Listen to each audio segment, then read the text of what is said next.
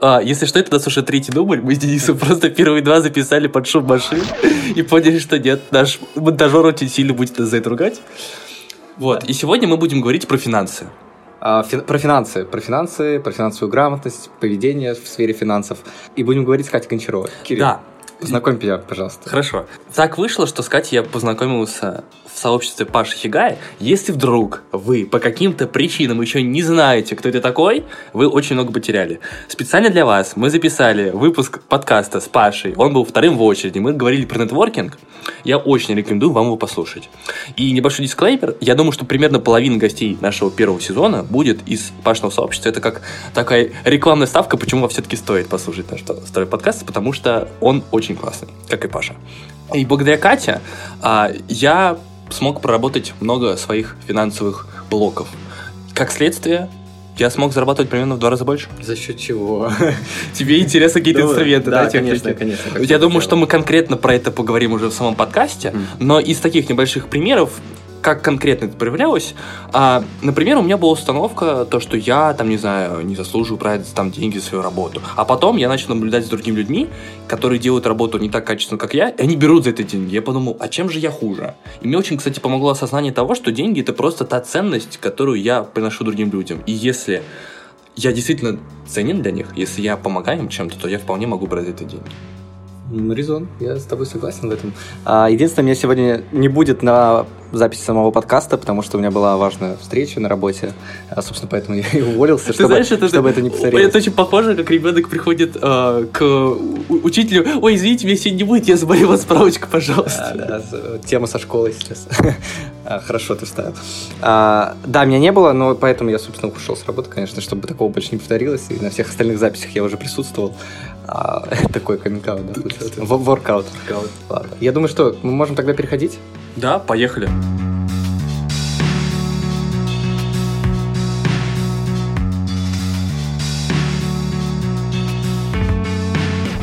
Первый вопрос, который у меня к тебе есть. А вот с чего начался твой путь финансов? Как ты вообще к этой мысли пришла, что вот для тебя важно развиваться именно здесь? У меня просто с обучением была такая история, что вот а, это тоже в какой-то момент стало личным делом, потому что я первые два года пытался там искал, э, чем мне заниматься, мне кажется, пять разных там специальностей там дело перепробовал.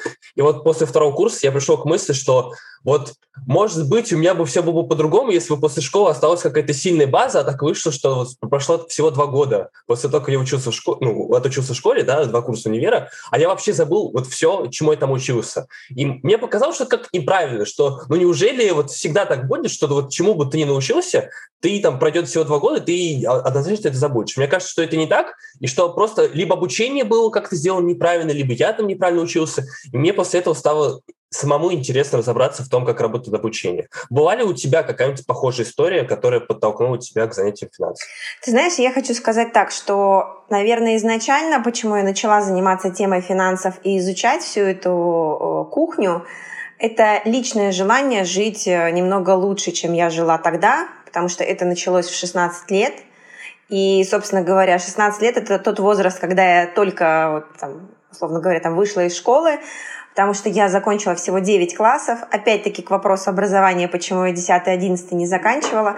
Я поняла, что я просиживаю штаны, я поняла, что совершенно ничего практического я не получаю, а я на минуточку училась в деревенской школе, школа в два этажа, я не знаю, сколько там нас было человек, но, может быть, 500 максимум человек вообще во всей школе училась, потому что у нас было там из серии всего лишь 11 классов, и в классах было человек там по 30, а, ну, может быть, там по 33. Ну, и там нулевка, да, класс. То есть э, была очень маленькая школа деревенская, хотя учителя были классные, и они максимально как бы давали, насколько могли, те знания, которые были доступны. Но вот именно темой денег, конечно же, я занималась самостоятельно уже прям сразу после школы, потому что в школе нас этому не обучали. В колледже, в который я поступила, а поступила я, к сожалению, не на профессию своей мечты, а туда, где можно было хотя бы какую-то повышенную стипендию получить. Я поступила первое мое образование, тоже, кстати, с красным дипломом, и тоже я его закончила досрочно. Это горный техник-электромеханик, то есть я инженер, человек, который может проектировать сложные инженерные сети там, по электроснабжению карьера, например, или какого-нибудь комбината по переработке чего бы то ни было. И действительно, первично, почему я начала этим заниматься, это моя личная потребность для решения личных задач. Собственно говоря, то же самое я вижу среди своих студентов, которые сейчас у меня на курсах учатся или которые приходят в персональное обучение ко мне, что э, человеком движет личное желание, личная потребность получить сейчас, наверное, уже дальше больше не теоретические знания, а практические знания, которые человек может взять и применить в моменте. Я как-то в классе, наверное, седьмом еще, будучи в школе, поймала себя на мысли, что половина предметов, которые нам преподают, я в тот момент вообще не понимала, зачем мне эти знания. Катангенс, тангенс, зачем мне знать, ну, условно говоря, там, географию всего мира. Понятно, что общее образование — это круто, но тогда многие моменты я не понимала. И будучи уже а, в Москве, живя в Москве, отучившись на курсах бухгалтера, потому что мне нужно было сопоставить бухгалтерский учет в Казахстане и бухгалтерский учет в России, ну, немножечко разный план счетов, немножечко разные правила по законодательству и налоговой базе – я поняла, что нет смысла учить все и сразу, потому что знания завтра забудутся, если ты их не применяешь в практике. А сейчас появилось то самое понимание? Вот ты говоришь, я-то не понимал, зачем мне катангенс, вот эти все штуки сейчас. Катангенс так не, не, не пригодился в моей жизни. Более того, с развитием IT-технологий, с развитием интернета, которого раньше вообще не было повсеместно так, как, э, как сейчас, многие студенты а, ученики в школах, они реально счастливчики, потому что добыть любой материал можно изи. Когда ты раньше гонял, гонялся за одной книгой просто по всей деревне, потому что их было всего в деревне две, одну потеряли, а вторая у кого-то была на руках. И библиотекарь говорила, ну, разберитесь типа сами, у кого-то там, как-то там вот решить этот вопрос. А, нет, много, много вещей, много знаний, а, я считаю, что до сих пор они не нужны, если вы их не собираетесь применять на практике. Опять-таки, говоря о моей профессии, как эксперта, как инвестора, как человека, который обучает этим вещам, я могу сказать, что когда ко мне приходят, например, люди, уже взрослые, осознанные, ведь люди приходят, это однозначно совершеннолетние люди, да, у меня мало курсов для подростков, когда они приходят и говорят, я хочу научиться там трейдингу или там сложному теханализу, я задаю вопрос, нахрена? Ну, то есть, как бы, что ты с этим делать собираешься? Чтобы знать. Ну, окей, как бы базу я понимаю, но если ты не собираешься становиться трейдером, если ты не собираешься ежедневно использовать это, а так, ну, щегольнуть каким-то словцом, я знаю, что такое там стакан, условно, да, говоря, или там как выставить.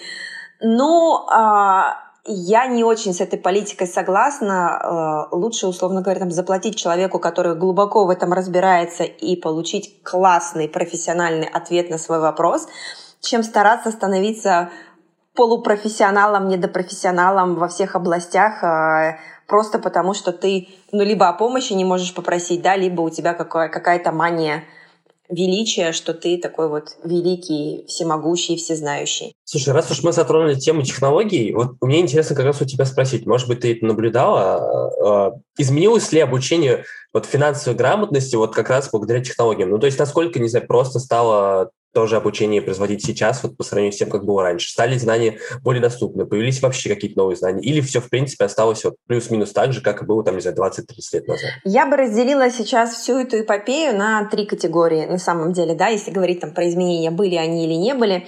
А, первая категория людей, студентов, которые живут в парадигме того, что, в принципе, достаточно прочитать а, книгу, там, не знаю, там, Бода Шефера или Роберта Киосаки, прости господи, который вообще не подходит под российские реалии абсолютно, если мы говорим про Россию. И такие типа, все, все круто, я прочитал, я понял, богатый папа, бедный папа, все, я усвоил, а, лучше быть предпринимателем. При этом, кстати, забегая вперед, скажу, я вообще против того, что каждый должен быть предпринимателем. Ну, это бред полный. И когда этому учат на каких-то там курсах, какие-то псевдоэксперты, мне прям хочется подойти и стукнуть сковородой по голове и сказать, что ну прекратите эту хрень нести. То есть это первая категория, да, то есть здесь ничего не изменилось. Осталась эта категория людей, которые прочитали что-то и такие типа, да, знания есть. Как правило, эти люди, они не очень анализируют вообще, подходят ли эти знания в реалии их жизни. Э, как правило, эти люди останавливаются на уровне «я откладываю по 10% от своего дохода» и все. Я не говорю, что это плохо, хотя бы это, да, делают люди, это уже круто.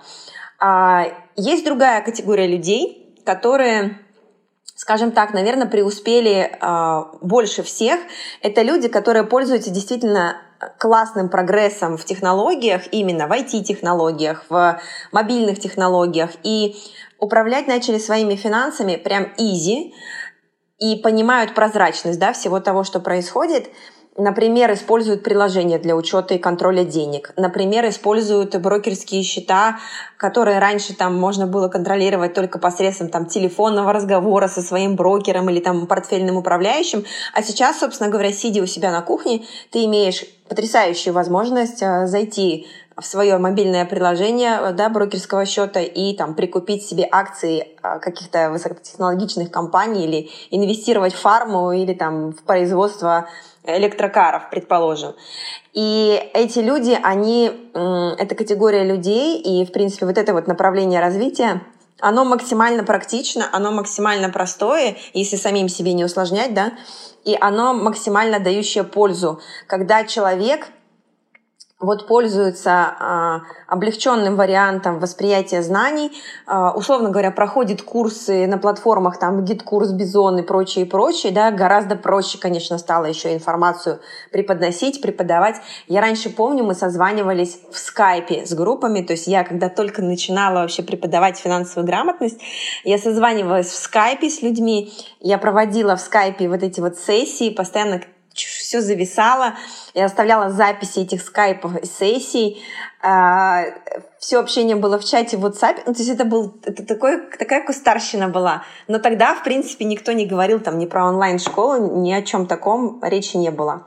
И вот третье направление, которое бы я выделила, там, что поменялось, это действительно такое уже более глубинное изучение, когда можно поступить э, в какой-то американский университет, на факультет там э, private financial management, там что-нибудь такое, да, там э, independent financial advisor какой-нибудь. То есть получить прям же реально такое образование образование, причем не в России, а сидя, условно говоря, там, ну, не знаю, там в Урюпинске, в Самаре, там, в Питере, в Москве, там, в Волгограде, сидя у себя дома, подчерпнуть знания Запада, потому что, к сожалению, в России вообще ничего на эту тему не изобрели практически. Все эти знания, связанные с деньгами, связанные с финансовой грамотностью, с инвестированием, с развитием этой тематики, они в большей степени слизаны с западной модели, ну и немножечко адаптированы под текущую реальность, да, потому что финансовая грамотность пошла именно с Запада. И вот эта вот третья, третья категория людей, третья категория развития технологий, она скажем так, более глубокая, и здесь люди уже более, заморочен, более заморочены, а, и, как правило, это люди, которые понимают, что капиталом управлять надо. В большей степени это, конечно, предприниматели и люди, которые нацелены масштабировать свой бизнес, и им уже сейчас нужно понимать, что делать с их миллионами в будущем, поэтому они уходят глубже и налаживают коннекты еще и с экспертами, что немаловажно, вступая в комьюнити. Вот смотри, мы сейчас с тобой затронули тему, то, что в, Америке отношение к финансам и в плане знаний, мне кажется, само отношение, оно немножко другое, чем у нас. Но я даже посмотрю, не знаю, по своим родителям, они к деньгам относятся, ну, как тебе сказать, вот есть вот какая-то у них подсознательная установка, что вот богатые люди не самые, как сказать, благочестивые, если можно так слово подобрать. Да, и, да, да, тут, да, да. Тут это еще идет, знаешь, от культуры. Вот я не знаю, я, я вспоминаю сказки, которые мне в том числе в детстве читали. Вот, Чипа, «Приключения Чиполлина», «Незнайка» там на Луне. Вот если глубже копнуть, вот все эти сказки, фильмы, там, я не знаю, даже «Титаник», «Аватар», они вот как-то богатых людей, ну, представляют не в самом хорошем свете. И вот как ты думаешь, вот почему вот так сложилось, что вот ну, в русской культуре и в американской отношение к богатству, он абсолютно противоположное? Ты знаешь, в России есть такая тоже история, что богатые это плохо. Вспомни сказки, когда, да, а, все эти князи, там, взять мой полкаша, что царь хотел для своей там дочери именно там богатого, а она там вот к русскому Ивану. Мне кажется, э, в России, как бы, да, но я не говорю про Россию, я, наверное, даже скажу про Союз, про э, СНГ, потому что я на самом деле, так как я обучаю еще и людей, кому 40 плюс, мне пришлось изучить все, а, связанное с историей времен там а, Москвы, перестройки, а, да, я изучала, почему там люди стояли в очередях, я читала эти хроники, смотрела эти документальные фильмы, чтобы понять, какого хрена все говорят про дефицит, какой дефицит да, то есть как бы для того, чтобы говорить на языке человека, который говорит, я боюсь инвестировать, потому что я все потеряю, надо понимать вообще, о, о какой потере идет речь. И мне кажется, вот эта вот пропаганда того, что, в принципе, нищебродом быть ок, это о том, что, типа, ну, ребят, ну, не надо сильно пыжиться, а, да, как бы ехать за лучшей жизнью куда-то, там, стремиться из регионов в Москву или из Москвы, не знаю, там, в Силиконовую долину. Ну, типа, нормально, все так жили. Вот посмотрите, вот э, у, там, Эм, прекрасной там царевны Елены с нищебродом Ванечкой, все прекрасно, они там семеро по лавкам, и жизнь удалась, и не нужны им дворцы, и они там отказываются на летучем корабле, там улетают куда-то. То есть это такое, знаешь, успокоение с молоком матери, со сказками папы э, и бабушек и дедушек нам зашивают такую тему, что типа, ну, нищебродом быть ок, не высовывайся, потому что а, это выгодно государству, отчасти это мое, мое личное мнение, чтобы народ не был умным, потому что умные люди, они очень неудобные. А если мы говорим про западную модель, я не только говорю про США, но я говорю и про Европу, и посмотрите даже на то, как, например, э, если взять там Норвегию, да, которая, ну, скажем так, она а, делает все, чтобы э, у людей была достойная жизнь, да, там, то есть как бы там у них, у Норвегии есть там своя огромная подушка безопасности, у нас в России там пару лет назад всего лишь создали фонд национального благосостояния, в который запулили какую-то часть денег, отложили, да, а до этого, извините, там закрома были пустые. То есть э, вот как показывает практика, на Западе более осторожные, аккуратные люди в этом плане по своему психотипу. Там немцы те же самые, посмотрите. А в России типа, эй, гуляй, рванина, завтра, потому что может быть война, либо революция, либо раскулачивание, у нас все отберут, какой-нибудь МММ мы встрянем, а, государство по своим облигациям не выплатит. Нахрена тогда становиться богатым, если все равно мы бабки потеряем? Гуляй, рванина, давайте сейчас просто наслаждаться жизнью. Ну а это как бы так, хреновенький путь э, к финансовому изобилию в будущем будущем. Вот, мне кажется, мы тоже э, начали говорить про историю, и, возможно, вот то, про что ты говоришь, это как исторический шлейф, который тянется, там, я не знаю, еще там, со времен царской России, просто из поколения в поколение одни и те же психологические установки передаются. Я просто вспоминаю свой собственный опыт. Вот мне кажется, вот в 20 лет я просто в тот момент как раз начал там увлекаться вот все, что было связано с криптовалютами. Я в какой-то момент, мне кажется, психологически был не готов, что меня там 20 лет будет на счету лежать почти там миллион рублей, ну, если там по тому курсу. Ну, и так вышло, что, да, я как-то с этими деньгами не так аккуратно на это стал обращаться, и поэтому почти вот весь доход, он как бы улетел. Просто потому, что у меня не было вообще никакого опыта. Вот как ты думаешь, как сильно и вообще, ну, как в принципе на человека влияют психологические установки вот, по отношению к управлению финансами? Ты знаешь, а, я бы хотела пояснить здесь немного. Все очень много говорят о психологических установках, я о них тоже говорю, и вообще про тему установок, но важно понимать, что э, влияют не установки, да, потому что установки это уже следствие, а влияет окружение, от, с которого мы эти установки вытаскиваем. Э, вот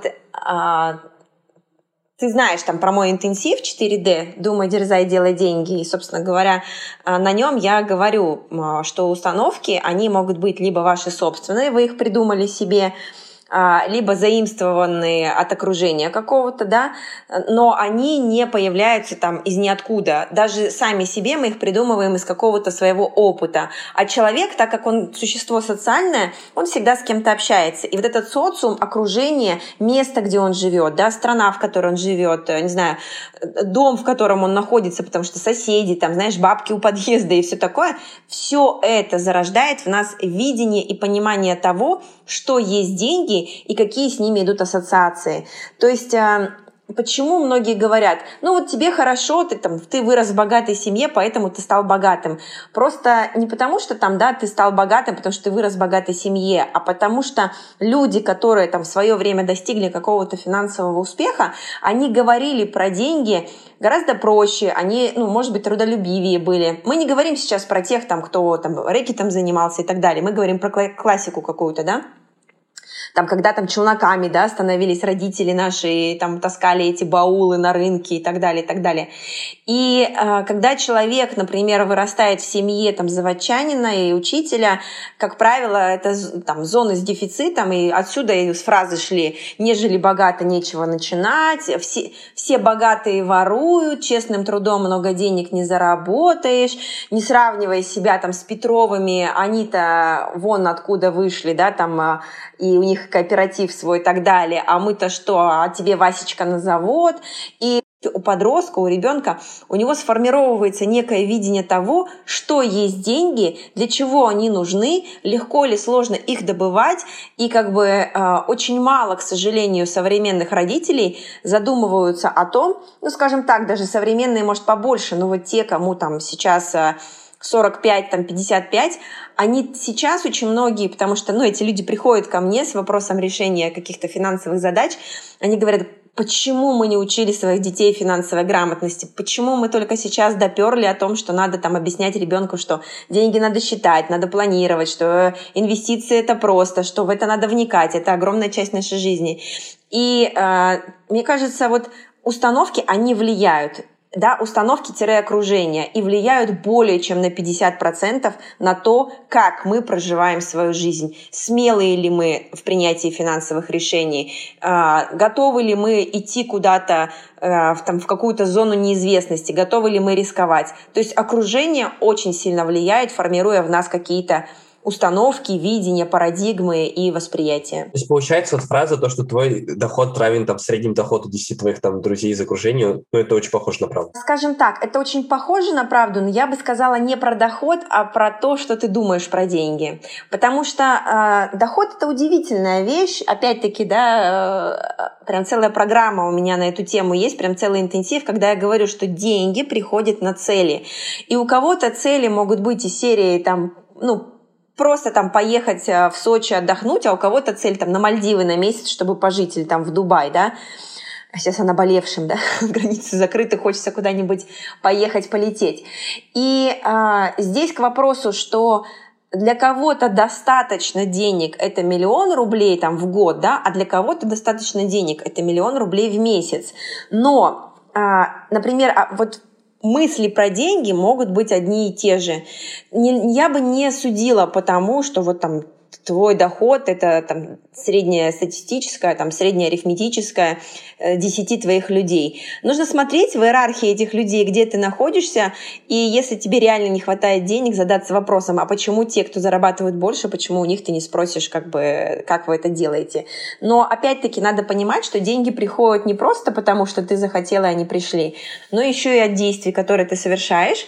И как ни крути, а, окружение, знакомство, умение попросить, умение познакомиться, умение спросить кого-то о чем-то, умение не тупить, да, то есть быстро совершать какие-то действия не останавливаться там, да, умение рисковать, умение правильно считать, а, случай, опять-таки, да, некое везение, а, толика какого-то везения, да, а это все тоже влияет на ту сумму денег, которая в нашей жизни есть. И, к сожалению или к счастью, сложно, знаешь, так подобрать свое окружение, где ты будешь средним арифметическим в заработка всех своих друзей и знакомых. Да, понятно, что это такое упрощение, но все равно оно как бы все равно показывает то, что если у тебя окружают люди, там, с, условно говоря, с уровнем недостатком 100 тысяч рублей, у тебя будет похожая цифра. Да, да, примерно, примерно так, потому что э, идеи и мысли у всех там плюс-минус одинаковые. Когда мне говорят, что э, я как-то проводила семинар на тему того, там, финансы в отношениях, да, там, как познакомиться с достойным мужчиной, многие спрашивают, там, типа, вот я хочу себе мужчину, чтобы он сразу зарабатывал много.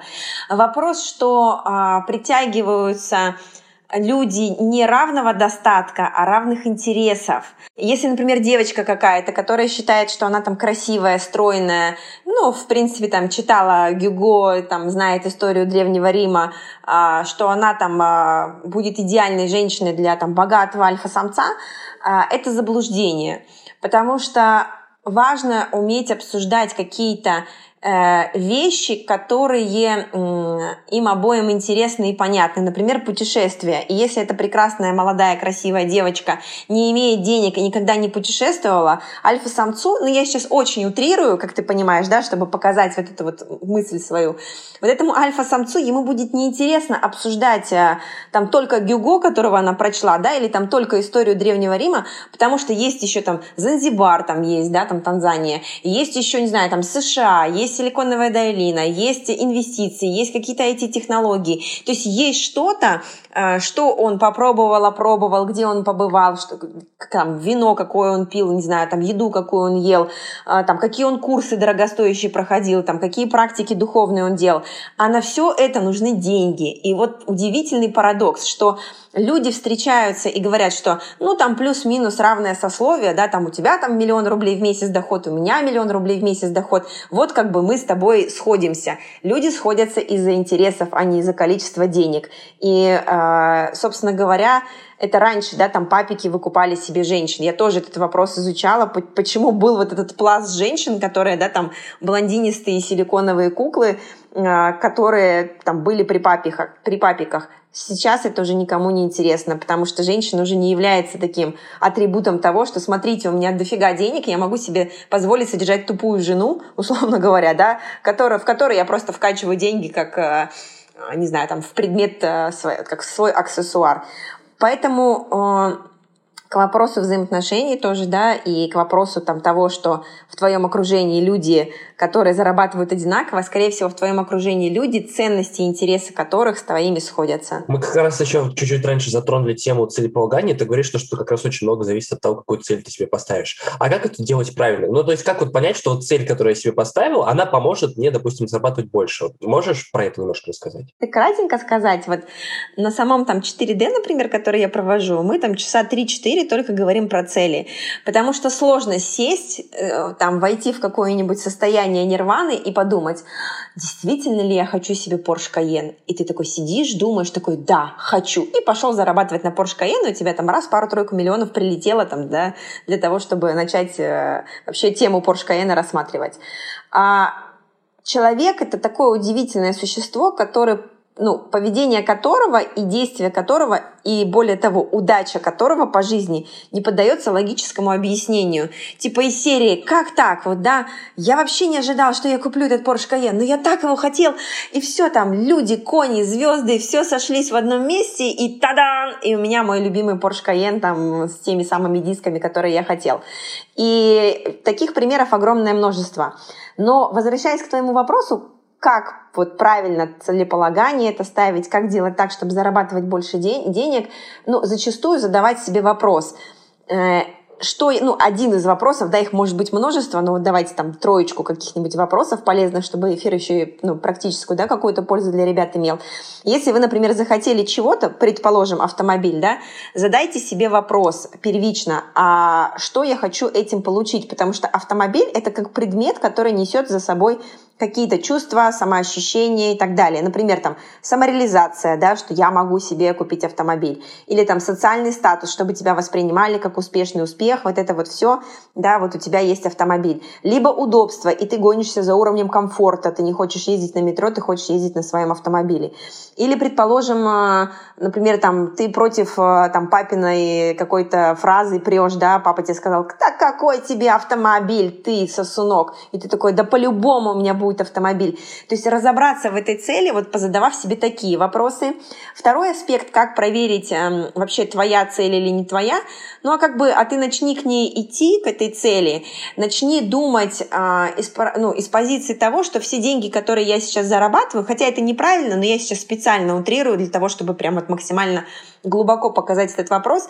Все деньги, которые я зарабатываю, что я буду спускать только на эту цель, и вот, вот все, только вот автомобиль меня интересует, я там буду э, там все экстра мани и все свои сбережения и инвестиции направлять на реализацию этой цели. И насколько тебе будет окей. Или типа будут возникать ситуации, когда тебе друзья говорят, а, давай рванем на Корфу, там, например, да, там на недельку, и ты такой, а, Корфу, автомобиль, да, хрен с ним с автомобилем, на недельку оттяну как бы этот процесс зарабатывания на автомобиль, полечу на Корфу. Потому что если прям супер-супер горящая идея и мысль, человек э, как бы ставит э, ее в приоритет.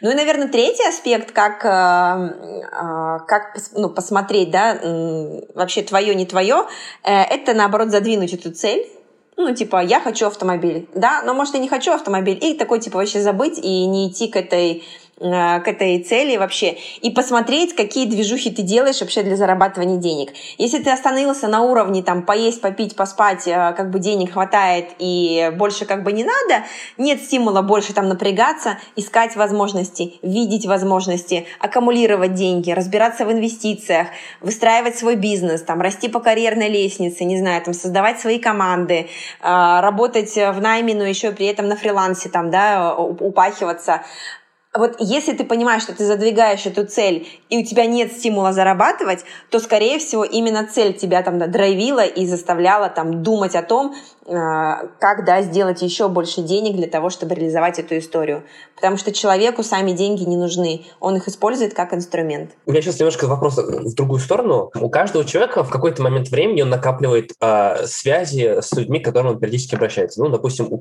там, у успешного преуспевающего человека есть там свой юрист, свой психолог, свой врач. И я так понимаю, что, наверное, у хорошего преуспевающего человека должен быть свой финансовый консультант. Но вот вопрос, а почему нужно обращаться к отдельному отдельному человеку, а не разобраться в этом самостоятельно и самостоятельно управлять своими финансами. Какую дополнительную ценность может принести финансовый консультант? Вот очень классный вопрос. Опять-таки, вспоминая про США, про которые мы с тобой в начале нашего общения говорили, а, вот в США есть семейный доктор у каждой семьи. Ну, мы говорим классическую модель, да, мы не говорим там какой-то там э, экстраординарный вариант. У классической семьи есть свой а, домашний доктор, у классической семьи э, есть свой а, юрист обязательно и есть свой бухгалтер семейный. Ну, то есть, да, как бы юрист, адвокат и вот бухгалтер, который ведет дела семьи э, достаточно долгий период времени. В России, ну, максимум там свой гинеколог-стоматолог, э, да, и как бы все на этом, потому что с остальным я сам разберусь. Почему с финансами многие не хотят разбираться с привлечением экспертов? Потому что деньги, Кирилл, это самая интимная тема для человека современного, одна из самых интимнейших тем. И у меня были ситуации, когда, особенно мужчины, я не знаю почему так, женщинам, мне кажется, как-то проще довериться и рассказать. Но когда мужчины, например, на консультации, они полчаса рассказывали про своих любовниц, про внебрачных детей, про какие-то болезни странные, страшные, про какие-то косяки, которые они совершали в бизнесе. Но к теме денег мы подходили очень медленно и со скрипом, да, Потому что, ну, типа, блин, деньги это интимнее, чем внебрачные дети и там заболевания, передающиеся половым путем. И как бы вот в России это такая какая-то слегка табуированная тема, хотя говорят там, да, там в США не, не, не принято говорить там о своем доходе и так далее. Ничего подобного. Там нормально современные люди меряются тем, какой у них годовой доход за вычетом налогов, там, там до, до вычета, там, после вычета и так далее потому что все хотят понять, где можно получать больше. И если говорить об экспертах, ну вот смотри, ко мне приходят люди и говорят, мне вот только базу дайте, дальше я сам. Я говорю, да, хорошо, какие у вас финансовые цели? Потому что я всегда отталкиваюсь от цели человека. Человек говорит, ну вот мне нужно, например, рассчитаться с долгами, у меня есть долги, мне необходимо а, накопить подушку безопасности, чтобы я не чувствовала себя дискомфортно в случае каких-то перетрубаций на работе или а, сезонности в бизнесе.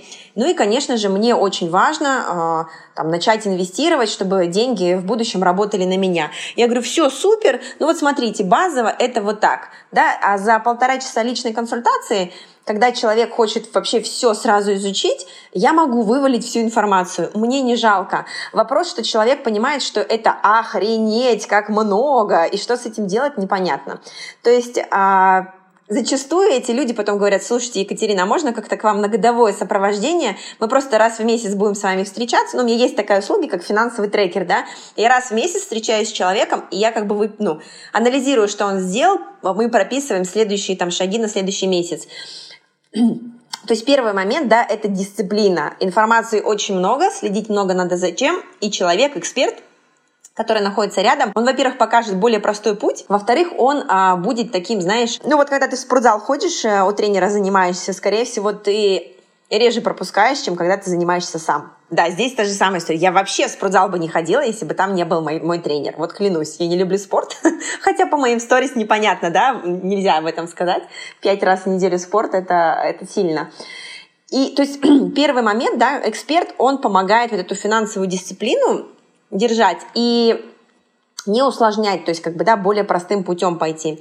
Второй, наверное, один из самых важнейших моментов, один из самых важнейших моментов, это у экспертов, некоммерческих экспертов. Я не говорю про консультантов, которые сидят в банке, я не говорю про консультантов, которые продают страховые продукты или какую-то там, не знаю, там, сетевую компанию продвигают, потому что задача этих псевдоэкспертов, псевдоконсультантов финансовых продать какую-то свою услугу, на которой они зарабатывают. Э, я э, вот как бы, да, у меня есть отстройка от этой системы, я независимый реальный эксперт, потому что моя задача решить вопросы человека. И а, ценность таких экспертов в том, что на основе их опыта взаимодействия с клиентами, да, они в своей голове имеют там тысячу там, ну вот я на, на текущий момент имею там чуть больше полутора тысячи кейсов личного персонального общения с клиентами, даже, наверное, больше, но вот полторы это точно. Это я считаю только платные консультации, да, прям по СРМ можно выгрузить, посмотреть. А сколько до этого было бесплатных, это еще там пару сотен наберется. То есть вопрос в том, что во мне сосредоточен опыт множество, ну, как бы решение множества, э, множества вариантов одного и того же вопроса. И сложно тебе там в свои там 30 лет, условно говоря, да, там, держать в голове э, там 250 там, разных кейсов решения одного и того же вопроса, типа из серии там покупать квартиру или снимать ее. И у тебя там одно видение, а у меня может быть пять вариантов решения на это видение. Или из серии «Я хочу купить квартиру для того, чтобы ее сдавать». А помимо того, чтобы купить квартиру и ее сдавать, пассивный доход можно еще примерно десятью разными способами организовать. А человек такой, в смысле, а что за 10 способов? То есть э, в этом тоже есть огромный плюс. Ну и третий, наверное, очень важный аспект э, – это все-таки сохранение времени своего, потому что самостоятельно можно, не знаю, там упороться и разбираться с тем, как правильно выбрать инвестиционный счет или компанию, в которой ты будешь хранить свою пенсию где-то за рубежом, или, например, там проект, в который ты будешь да, инвестировать по займовой стратегии, можно упороться и потратить не только времени кучу, но и денег огромное количество потерять. А эксперт, он четко тебе говорит, вот сюда ходи, сюда не ходи, а, и вот тебе там, да, что еще самое главное, лично я что делаю, я даю миллиард контактов человеку, который может параллельно, ты знаешь, да, я люблю это делать, который может параллельно решить вопросы там в юридической сфере, там в коммерческой, эм, в коммерческих финансах, например, там, да, психологи у меня есть потрясающие, там люди, которые занимаются патентами, люди, которые занимаются, не знаю, там защитой прав потребителя, люди, которые занимаются там банкротствами физлиц, решением каких-то там мошеннических проблем, да, если там они произошли. Человек, который работает в банке расскажет все про кредитную историю. Человек, который работает, не знаю, там, а, с финансами и с налоговыми и знает, как оптимизировать налоговые моменты. То есть э, я как такое, знаешь, как окно, в которое приходит, и тут all-inclusive человек получает. Поэтому Экономия времени с экспертами всегда более э, оптимальный вариант достижения своих целей, вариация множества действий и крутая как бы телефонная книга с контактами. Кстати, мы тоже очень классную тему затронули про то, что вот э, на какой-то этапе человек понимает, что самому все успеть невозможно. Но очень важно, мне кажется, то, что ты сказала, то, что это не только экономия денег в каком-то смысле, потому что ты прошла многие ошибки на своем опыте, да, и можешь про них рассказать, но и времени, потому что действительно, чтобы разобраться в этом на том уровне, на котором разбираешься ты, наверное, просто нужно повторить там твой путь и там, не знаю, лет там 6-10 минимум этому посвятить. И мне кажется, что в принципе принципе, наступает как бы для человека такой момент, что он должен для себя определить, что вот чтобы там прийти к каким-то своим финансовым целям, ему надо в каких-то вопросах довериться другим людям, и вот часть задачи, условно говоря, делегировать. Ты тоже, кстати, об этом пишешь, что, что вот делегирование, оно тоже как-то влияет на твой финансовый достаток. А как вообще человеку на, на это как бы решиться, как научиться делегировать правильно? Вот что для этого надо сделать? Ты знаешь, в современном мире я не устаю это повторять. А самое крутое — это сарафанное радио, да, там самый крутой инструмент момента вообще как бы рекламы и лидогенерации – это сарафан. И так как тема денег, она интимная, у меня, ну, не знаю, 80% клиентов приходят по рекомендации. То есть я работаю в очень, надол... ну, как бы очень надолгую, и коллеги на там, рынке экспертов по финансам, консультанты финансовые, да, многие мне открыто говорили, Гончарова, ты идиотка конченая, потому что ты не продаешь людям там продукты, которые ты можешь продать, там, страховые продукты какие-то, инвестиционные, там, доверительное управление какое-то впарить. Я говорю, а зачем, если им не надо надо. Но вот через пять лет, когда у человека будет, там, не знаю, там полмиллиона долларов, я ему предложу там то-то-то, потому что будет надо, будет в тему. Я работаю с клиентами надолгую, и клиенты видят, что я помогаю, исхожу из их интересов, и они запускают вот этот сарафан. Почему я начала говорить про сарафан? Потому что сарафан — это сразу доверие. Я порекомендовала тебя как крутого, например, там, эксперта а, там, по записи подкастов, да, и человек, приходя к тебе, говорит, блин, Кирилл, слушай, круто, вот Катя тебя рекомендовала, и человек уже верит тебе, да, там, ну, то есть коэффициент доверия, он гораздо выше. Поэтому, мне кажется, в современном мире вот э, сарафан и качественное выполнение своей работы, оно имеет место быть. И когда речь идет о времени, когда речь идет о времени, а, ну, смотри, я начала заниматься этой темой в 16 лет, там, пробовать что-то смотреть, я теряла очень много денег, действительно, ты прав, у меня был и негативный опыт, и несколько бизнесов просто как бы порушилось, и партнеры кидали, там, не знаю, там, мы купили самосвалы, начали возить щебень, и эти самосвалы уехали, у меня минус 2 миллиона рублей, тогда, когда у меня доход был, типа, в месяц, там, порядка 300 тысяч рублей, я такая, в смысле, блин, где мой самосвал? Всякое было.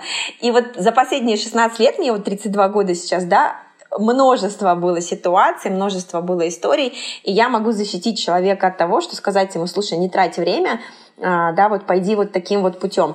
И вопрос делегирования – это же тоже вопрос доверия и вопрос экономии времени, да, вот теперь я схлопываю две части своего длинного спича. Вопрос сарафанного радио – это доверие, и вопрос делегирования – это вопрос экономии времени. И та и другая ситуация, да, они э, сводятся к одному – быстро решить свою проблему, быстро решить, найти как бы решение на свою задачу. Потому что Время – это единственный невосполнимый источник в современном мире. Деньги восполнить можно, заработать еще. Но, типа, откатиться назад на 10 лет и прожить это заново, типа, знаешь, такая хлопушка, как в фильме «Дубль 2», проживаем там еще раз э, период с 20 до 30 лет. Ни хрена. Ну, то есть, как бы, нифигашечки. Как бы мы ни хотели, этого не будет. И пока человек не поймет, что если бы у него было безграничное количество времени, он бы вообще не парился про деньги, потому что он бы знал, у меня овер дофига времени, у меня есть время заработать, выстроить бизнес, совершить ошибки, попробовать и это, и это. Нет, жизнь у нас ограничена, и если человек э, не поймет это, ему достаточно будет сложно делегировать, если он не научится доверять. Как начать делегировать и как научиться доверять?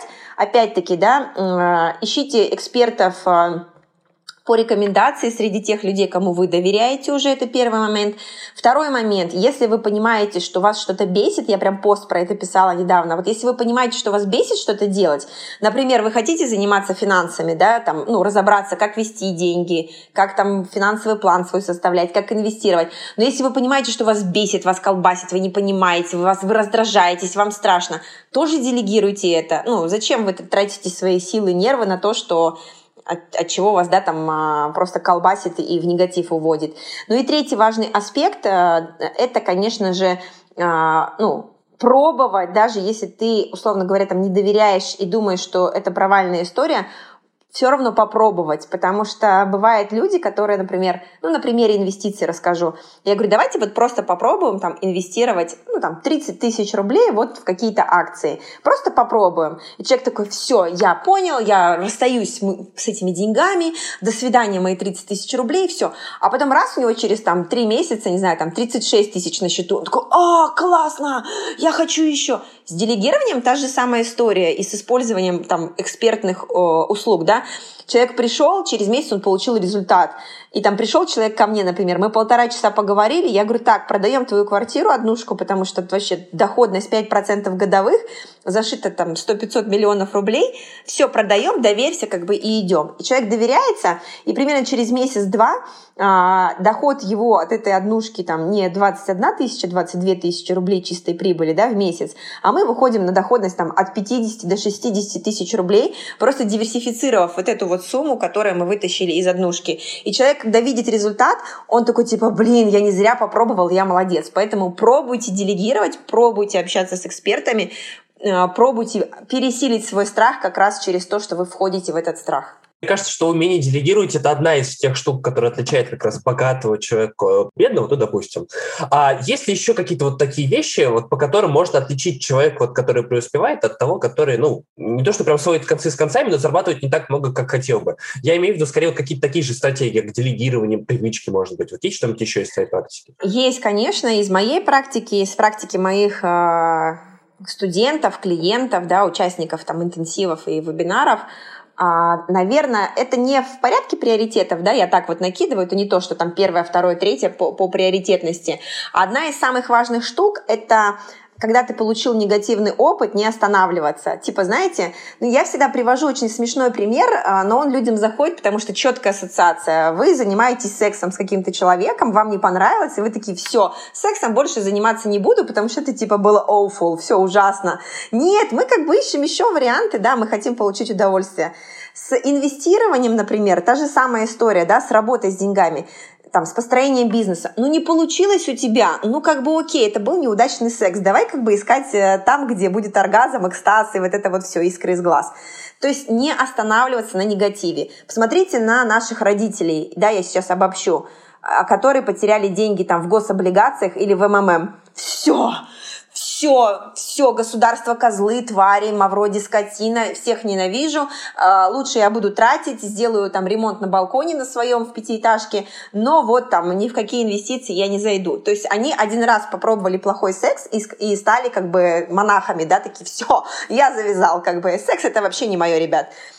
И а, вот этот момент, он очень важен. Второй момент, который, ну, то бишь, как бы, да, если зафиксировать, то есть пробовать. Если был даже негативный опыт, все равно пробовать. А, и еще один момент, там, помимо делегирования и того, чтобы не, оста- не останавливаться на негативном опыте, это а, все-таки пользоваться возможностью других людей. То есть научиться просить о помощи. Не стрематься того, что, о господи, они скажут, что я не сам ничего не умею. Я буду должен по гроб жизни. Они скажут, что я тупой, что я прошу о помощи. Это офигеть какая сила уметь просить о помощи, уметь признавать, что ты не семи, семирукий, восьмикрылый, там можешь все, уметь э, говорить о том, что, ребят, вот мне нужен такой-то контакт или такой-то человек, или, э, ну вот как бы что-то или кто-то, что вам пригодится, потому что умение просить о помощи – это величайшее вообще просто, э, величайший скилл, навык человека, который быстрее гораздо приходит к своим целям. То же самое, как умение делегировать и набирать команду. И не бояться, кстати, менять команду. Не понравился тебе участник твоей команды, до свидания, придет новый. Я вот свою команду обожаю. Это люди, которые ну вот они все на своих местах, но прежде чем эта команда сформировалась, многие вещи я делала сама, и сейчас я уже не хочу их делать сама, потому что я понимаю, что я очень плоха в том, что, например, может хорошо делать там моя Настя Гаечка, да, там в гид-курсе, или там а, Персик, которая там просто потрясающе пишет тексты, потому что она филолог и так далее, да, там, если мне надо написать письма какие-то. Я основную канву говорю, но вот, да, каждый должен быть на своем месте. Поэтому еще один point – это просить о помощи, привлекать других людей. Ну и, наверное, последнее, о чем хочу сказать, что выделяет людей богатых от небогатых – ну, мы так условно, да, прям две категории возьмем. У людей, которые стремятся к, какому-то изобилию, у них нет задачи прямо здесь и сейчас отойти от дел. Я всегда поражаюсь, когда ко мне приходят люди и говорят, я хочу жить на пассивный доход через пять лет. Что, блин, тебе 30, ты хочешь сказать, что в 35 лет ты ляжешь на диване, да, там, не знаю, там, или там на Бали, где ты будешь курить бамбук и кататься на серфе. Деятельные люди, ну, вот как бы люди, которые богатые, они, ну, всегда что-то ищут. Мне мой муж говорит такой, типа, ну, что ты паришься постоянно, что ты носишься, ну, как бы успокойся, замедлись немножко, работай меньше. Я такая, да-да-да, я девочка, мне надо работать меньше. Я такая, класс, я придумала классную идею, надо реализовать, новый тренинг. И он такой, о, господи, у меня есть уже пассивный доход, но я не успокоюсь. И вот эти люди, которые там стремятся к изобилию, да, они не успокаиваются, они понимают, что вечное движение, то есть не может быть такого, что ты достиг какого-то варианта, ну как бы да, там, плато, на какое-то плато вышел, и такой сидишь, классно, там, лег в шавасану, у тебя все замечательно. Нет, это люди, которые всегда ищут, это люди, которые всегда в драйве, они идут вперед, и они умеют кстати, еще, наверное, один, как бы как отдельный поинт последний, они умеют кайфовать от жизни сейчас, но и откладывают что-то на будущее. Люди с ограниченным каким-то финансовым изобилием в голове, да, они такие типа либо куркули и все на будущее, да, либо наоборот сейчас живут так, как будто у них уже 250 миллионов, загоняя себя в дичайшие долги, и потом, приходя ко мне, и очень много слез на консультациях бывает, типа, я не знаю, что мне делать, я не знаю, как получилось, у меня две кредитки по минус 700 тысяч на каждый, а у меня доход 50 тысяч рублей, Катя, э, help me, да, что делать? Ну, как бы, да, я такие ситуации тоже решаю.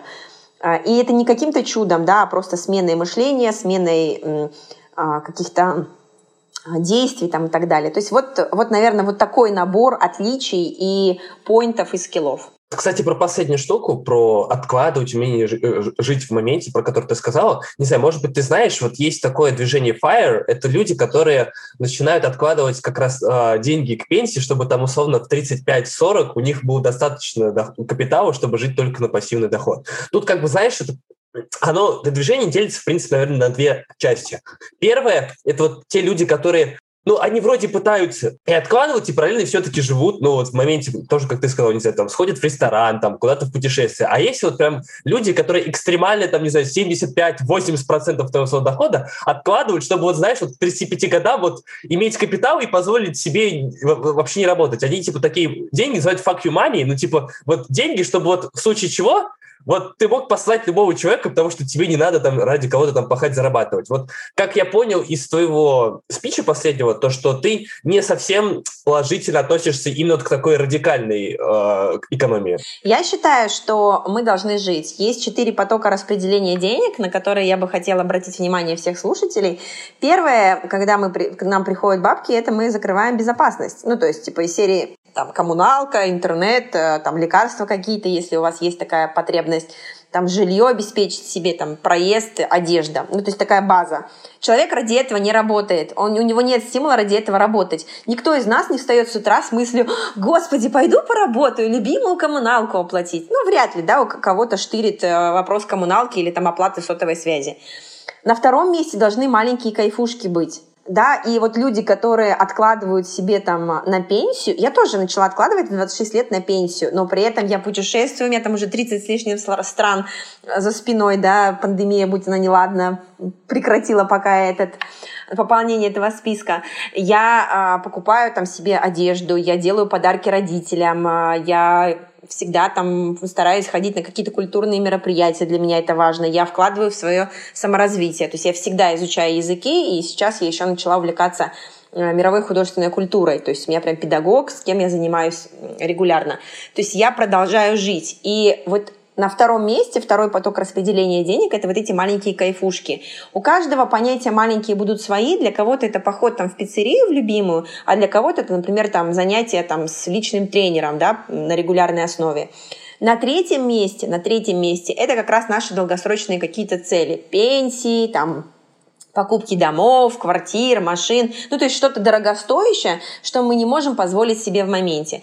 Когда у человека, у человека отсутствует этот второй пункт, о котором я говорю, да, когда он не тратит деньги на какие-то маленькие кайфушки, уровень его энергии, он где-то под плинтусом находится, потому что ты такой живешь, ты тратишь на коммуналку, ради которой ты не очень хочешь работать, и что-то откладываешь на будущее. То есть ты одной ногой стоишь как бы в прошлом, одной там в будущем и писаешь на свое настоящее. Знаешь, такая на раскорячку поза, блин, бобра.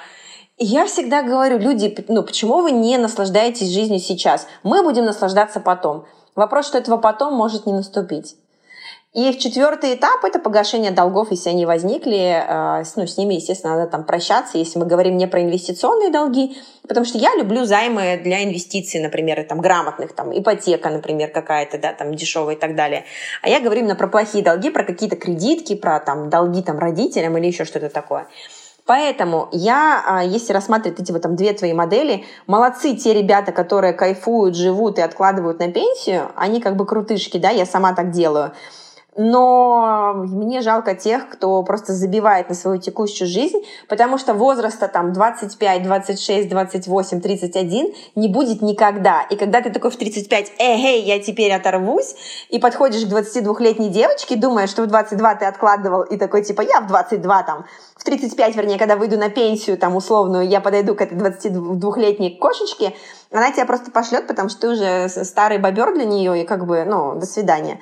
Поэтому кайфуйте, наслаждайтесь жизнью, снимите фокус с денег и перенаправьте фокус на качество своей жизни, потому что чем выше качество вашей жизни, тем выше уровень энергии, который у вас есть, тем выше ваш уровень энергии удовлетворенности жизнью, тем больше у вас стимула зарабатывать, генерить какие-то идеи, тем более вы привлекательны для социума, для своего окружения. То есть это такой замкнутый круг. Чем кайфовее вы по жизни, тем кайфовее ваша жизнь. У нас как бы проект хоть и называется там высшая школа жизни, мы говорим про то, что университет, там и школа не так много нам дали, но вот я сейчас, потому что ты рассказываешь, вспоминаю один рассказ, который мы читали в школе, по-моему, назывался господин из Сан-Франциско, и там была как раз такая же история, то, что чувак там к 60 годам, вот он, не знаю, там работал, там сколачивал капитал, вот он пошел оторваться в Европу, бац, тромб, и жизнь его закончилась. И в результате он как бы вот вообще не жил, получается. То есть там даже и богатство его там очень быстро улетело, там, по, по разным родственникам. Ну, то есть вот типичная история, про которую ты говоришь, что, что чувак там, не знаю, вот копил на пенсию, чтобы оторваться, а времени оторваться уже не осталось. К сожалению. Поэтому живите сейчас, наслаждайтесь и кайфуйте. Это самое потрясающее, что вы можете сделать. Кстати, мы сегодня проговорили про CoinKeeper, и на курсе тоже упоминала про то, что важно действительно вести как бы учет своих финансов. Но вот, например, кроме CoinKeeper есть такие приложения типа ZenMoney, где у тебя автоматически происходит вот, подсчет этих денег. Насколько я помню, ты как раз советовал делать это вручную, и вот вопрос, почему? Ну, то есть, почему стоит делать это вручную, а не доверять автоматическим сервисам, которые за тебя все это посчитают? Если вы только начинаете вести учет и контроль денег, если вы только начинаете свой путь финансовой грамотности, то практически во всех а, приложениях можно настроить автомати- автоматическую выгрузку из карт а, по вашим э, категориям расходов, которые вы сами настраиваете в приложении учета и контроля денег.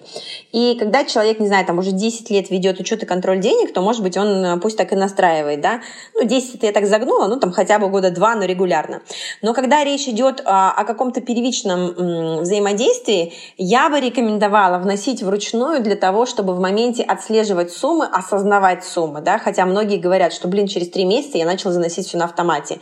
Более того, я рекомендую выстраивать выстраивать изначально плановые цифры в программе учета и контроля денег, и когда ты заносишь какой-то расход или какой-то доход, ты его в моменте сравниваешь с плановым, и у тебя как бы такой, знаешь, трекинг идет там вот изо дня в день, ты видишь, что происходит, а не так, что ты раз в месяц открыл там финплан только и сверил. Ты же не можешь уже исправить то, что было, ты можешь только корректировать то, что происходит сейчас, да, и как-то на это влиять. Я тебе скажу так, что многие люди, которые отказываются от автоматической разноски, а, благодарят меня, потому что они говорят, слушай, я увидел наконец-то, где у меня слабая сторона, в какой период я переваливаю вот, да, через там плановые какие-то расходы, причем ничего плохого в планах нет, потому что планы выставляем мы себе сами, и они помогают к нашим целям гораздо быстрее прийти, с наименьшими затратами времени и денег, как правило. И люди говорят, что, блин, Кать, спасибо тебе огромное. Я вот раньше автоматом все разносилась, и я как бы, как будто бы вообще в этом не участвовала. Ну, что-то там банковская карта с моим приложением повзаимодействовали, что-то там шерочка с машерочкой порешали, а я такой же, как знаешь, как филин, посмотрел такой, угу, типа, угу, да, все нормально. А здесь человек как бы в моменте контролит. И я тебе больше того хочу сказать. Люди, которые начинают вручную вносить всю эту историю, они потом не возвращаются к автоматической разноске, потому что они говорят, ну типа нафига, я трачу полминуты в день всего лишь, да, но я в моменте взаимодействия со своими деньгами. Такой вопрос. Вот, допустим, вот все, что мы сейчас с тобой обсудили, вот человек послушал это и понял, вот я хочу начать больше зарабатывать. Вот я понял, что текущий, там, не знаю, доход, который у меня есть, меня там не устраивает. Вот на чем конкретно ты бы посоветовал сфокусироваться в первую очередь такому человеку? На ответе на вопрос, зачем ты хочешь больше зарабатывать. Ключ... Целеполагание – это прям вообще ключевая штука. Это прям ключевая штука, потому что, ну, из серии там, потому что я насмотрелся аккаунтов крутых ребят в Инстаграме, все, я тоже хочу себе там часы, э, крутых телочек рядом, не знаю, там машины, путешествия и так далее. Зачастую, так как я ну, у меня очень большой круг общения, и я знаю, что люди, которые транслируют успешный успех, там вообще ни о каком успешном успехе речи даже близко не идет. А, я вообще рекомендую отписаться от всех тех, кто вас раздражает. Знаете, типа, вот скотина зарабатывает много. Живите в своей парадигме. Вы общаетесь с людьми, которые вас вдохновляют, а не раздражают. Например, вы видите, что там, не знаю, там Варданян или там, ну, еще там кто-то, ну, не знаю, я так для примера просто сказала, что вот они классные ребята, прикольные, там, делают э, благое дело и позволяют э, себе там многие вещи, и они вас вдохновляют, они там не живут в долг, эти люди, а вы там, например, живете в долг. То есть надо смотреть на таких людей. Я просто хочу сказать вот о чем. Когда человек говорит, я хочу больше зарабатывать, но он хочет, потому что вокруг все больше зарабатывают, а не потому что ему надо больше зарабатывать по каким-то причинам, исходя из его целей. Скорее всего, этот человек не сдвинется вообще со своего места, либо сдвинется, но очень быстро сдуется. Знаешь, есть примеры там всяких... Э, я ни один курс никакой не проходила там по вот этому там ну, там, БМ и там, типа, Аязы и прочие истории. Но у меня было клиентов 10 из этих штук, которые говорили, ну, вот там, типа, меня эмоционально накачали, я там, типа, в первый месяц заработал, а потом сдулся. Ну, то есть человек, как бы, знаешь, под чужую гребенку, под чужую дудку попел-попел, а, денег заработал, как бы, и все. И он говорит, ну, а, как бы, а как дальше-то жить? И вот задача понять, зачем нам эти деньги. Если погасить долги и не испытывать больше это чувство стресса, это хороший стимул. Если, например, там, купить себе там, квартиру какую-то или сделать инвестицию, это хороший стимул. Потому что, как ни крути, все вот эти вот «хочу зарабатывать больше» скатываются к тому, чтобы жить комфортно, хорошо, безопасно. Все, никак... это уже там, знаешь, третично, там, да, или там на каком-то десятом месте идет история, там, помочь Вселенной, детям в Африке, которые голодают, там, не знаю, там, сделать супер этих компанию, которая там просто поработит мир, и, или наоборот, там, улучшит мир, там, людей, там, да, или там, произвести вакцину против э, прыщей, там, ну и так далее. Ну, то есть какая-нибудь такая штука, да, Пока человек не а, закрыл уровень своей безопасности, не удовлетворен, пока он не а, будет сытым и, условно говоря, там, ну, как сказать, напитанным социальной какой-то штукой, такой там признанием или еще чем-то, ему сложно говорить о каких-то высоких штуках. Очень сложно. Поэтому хочешь зарабатывать больше, ответь себе на вопрос «зачем?». Если ты не умеешь ответить себе на этот вопрос честно, приходи с, да, с этими проблемами ко мне, я, я помогу. Ну, действительно, потому что с этим многие приходят. Я бьюсь, бьюсь, я хочу зарабатывать больше, но не получается. А зачем? Чтобы был миллион рублей в месяц дохода. Зачем тебе миллион рублей в месяц дохода? И все, и человек затухает. Ну и начинает какую-то херню нести просто, объективно. В конце подкаста мы обычно гостям нашим задаем такой вопрос, то, чем вы занимаетесь, вели бы вы это в там, школьную университетскую программу, но вот тут это довольно просто, потому что даже в моей школе, после того, как я тут выпустился, там прошло, наверное, года два, и уже ввели вот такой предмет, как финансовая грамотность. Поэтому тут, наверное, проще. Но предположим, что ты была бы учителем, который в школе должен детям рассказать про вот основы вот, финансовой грамотности. С чего бы ты начала? Я бы начала с, а, просто с банальных вещей, понятных ребенку. Это а, иметь то, что они сейчас хотят иметь. То есть, условно говоря, каждый ребенок хочет иметь там какую-то супер ручку, супер пенал, супер тетрадку, супер дневник, супер телефон, да, давайте говорить про современных детей, не про нас, которые хотели себе, знаете, ручку, в которой шесть паст было вставлено, это вообще предел мечтаний было у всех, да, или там пенал с кнопочками, который открывал разные отсеки, тоже было что-то невероятное. Там скутер кто-то хочет, да, себе, или там электросамокат или еще что-то. То есть идти от того, что есть цель, и к ней надо как-то прийти. Есть цель, и к ней надо как-то прийти, потому что вся наша жизнь — это путь от идеи до какой-то конечной цели. И в период, когда мы идем к одной цели, у нас появляются другие цели, и так вот из одной цели в другую мы проходим, да, потому что бесцельное проживание, оно, ну, очень странное. Даже монахи живут с какой-то целью. Ну, то есть все, даже там сверхдуховные люди. Более того, я бы не только а, в школе вводила, я бы в школе бы азы финансовой грамотности, то есть научиться считать и так далее. Я бы в школе сделала бы отдельное занятие для родителей, потому что там до 15, до 15 лет примерно именно родители показывают своим примером детям, как обращаться с деньгами. Не может ребенок сам понять, что как бы, да, научиться там, считать деньги это важно, если ребенок э, не видит, что родители это делают. И серия, если папа говорит, ну-ка не кури, а сам каждый вечер на балконе курит, ну, как бы, come on, ребят, ну, давайте будем реалистами. Первое – это для детей, второе – это для родителей. В институте, в университете, в колледже я бы уже вводила понятие инвестиций. Открыть брокерский счет, начать копить, подушки безопасности, да, потому что детей заморачивать это еще смысла как бы нет, у них родители выполняют там подушку безопасности. Ну, я не говорю сейчас там про детей-сирот и так далее, да, вот там государственная защита идет. Почему я про них говорю? Потому что я с ними тоже работаю в, там, в рамках благотворительных своих проектов. А, то есть в институтах вводить программы, когда человек начинает инвестировать, то есть преодолевать страх инвестиций, что это там плохо, ну, хотя бы как-то банально, базово погружаться в эту историю. И на работах я выступаю, ну, на, меня как бы выкупают э, собственники компании, я прихожу и делаю мастер-классы для сотрудников. Для сотрудников я бы тоже делала целеполагание финансовое через а, общие цели компании, через призму своих целей, когда ты используешь компанию как площадку для достижения своих личных целей, помогая при этом компании расти, компания тебе взамен дает больше денег для того, чтобы ты свою жизнь выстраивал так, как ты хочешь. И это очень круто срабатывает, поэтому у кого есть а, бизнес, приглашайте, тоже вы увидите, как по-другому сотрудники начинают работать, потому что они работают теперь не для того, чтобы компании было хорошо, а для того, чтобы им было хорошо, ну и параллельно компании тоже от этого совсем даже неплохо. То есть это такой непрерывный процесс, потому что деньги, к сожалению, в нашей жизни нужны всегда и в любом возрасте. Вот, кстати, про возраст. А со скольки ты бы рекомендовала вообще давать детям какие-то карманные расходы, ну, чтобы они учились сами управлять своими финансами? А, с 4 с 5 лет. Если ребеночек более или менее развит, то можно с 4 лет, а так обычно с 5, с 5 лет, с 5-6 лет. Но я не знаю, конечно, вспоминая себя в 4-5 лет, я вот я, я не представляю, что я бы делал с деньгами, потому что у меня, знаешь, вот в голове была установка, типа, ну вот откуда-то вот я попрошу родителей, ну, если там повезет, то они там купят, что я хочу. Если не повезет, ну, ну не получится. Насколько вообще человек вот в таком возрасте способен понимать природу денег? А, он, он способен, если родители ему это объясняют. Кстати, я не знаю, насколько у тебя среди слушателей много родителей, у кого-то там, может быть, год ребенку, у кого-то там пять лет ребенку, но без проблем. Ребят, найдите меня в любой социальной сети, в Фейсбуке, в Инстаграме. Я прям скину бесплатный двухчасовой вебинар, где я рассказываю, как родителям приучать детей к финансовой грамотности, как можно детей а, приучить к тому, что деньги это инструмент и как с этим инструментом обращаться. И вы сами поймете, что нельзя платить детям за выполнение домашнего задания или за то, что они помыли посуду или, ну, условно говоря, там, заправили свою постельку, да, там, кроватку, или там за то, что они там, не знаю, там, убрали в своей комнате куча ошибок, которые допускают родители, и это все нужно искоренять, а это, блин, это все финансовая грамотность. Спасибо. Есть еще, кстати, что-нибудь такое, про что ты бы вообще хотела сегодня рассказать, но так вышло, что это я, я тебя не спросил, поэтому ты про это не рассказала.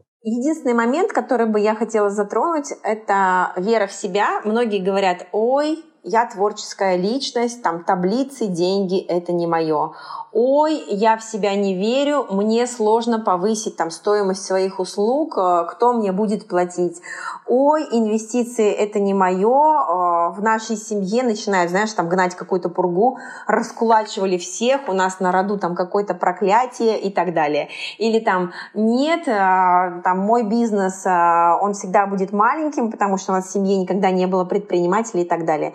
Просто помните, что вы всегда можете стать первыми в своем роду, первыми в своем, там, не знаю, там, в своем, в своем роде и в роду, в роду, да, в роде, там, среди своих этих сверстников, может быть, там, своего окружения, и вы можете стать первым, кто, э, собственно говоря, там, из вашей там, фамилии, из вашего окружения вырвется на новый уровень и начнет вот эту вот новую эру там, людей, новую эру, там, новое поколение людей да, с новым уровнем финансовой грамотности. Для этого нужно иметь а, хороший уровень финансовой ответственности, ответственности, да, и собственный, как бы, да, уровень своей ответственности высокий.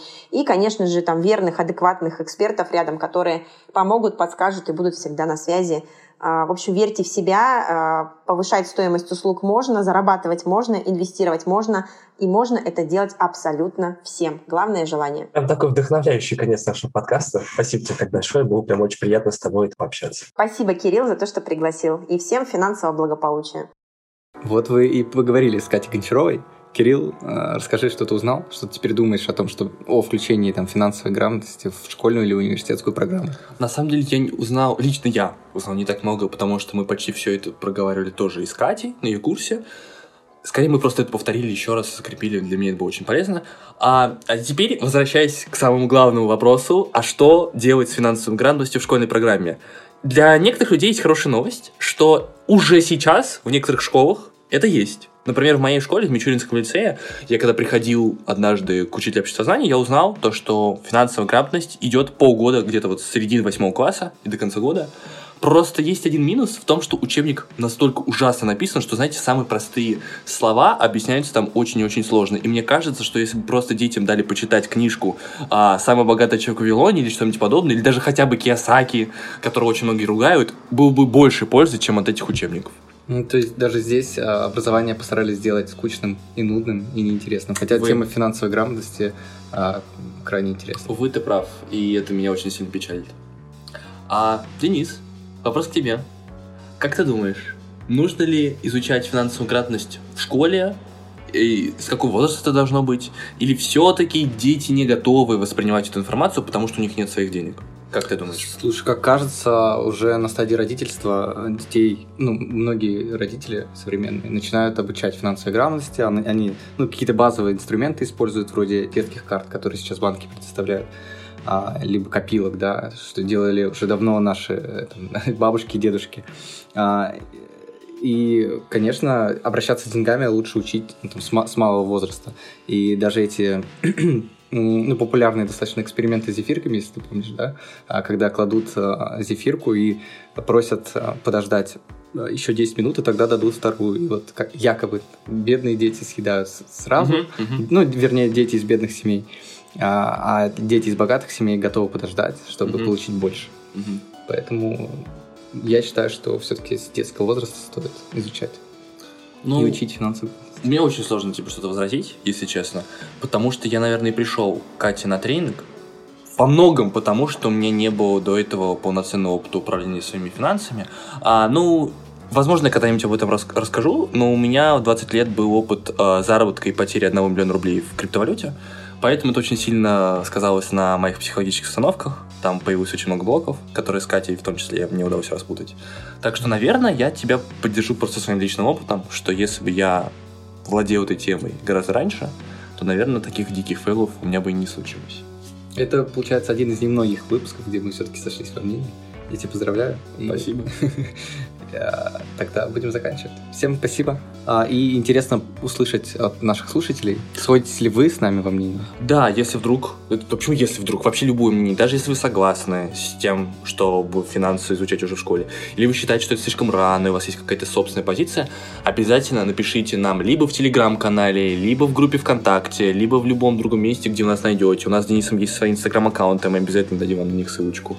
И вы можете писать нам в директ, можете отмечать на своих сториях, сделать вообще что угодно, лишь бы сказать нам свою позицию. Нам очень интересно ее знать. Это был подкаст «Высшая школа жизни». Пока.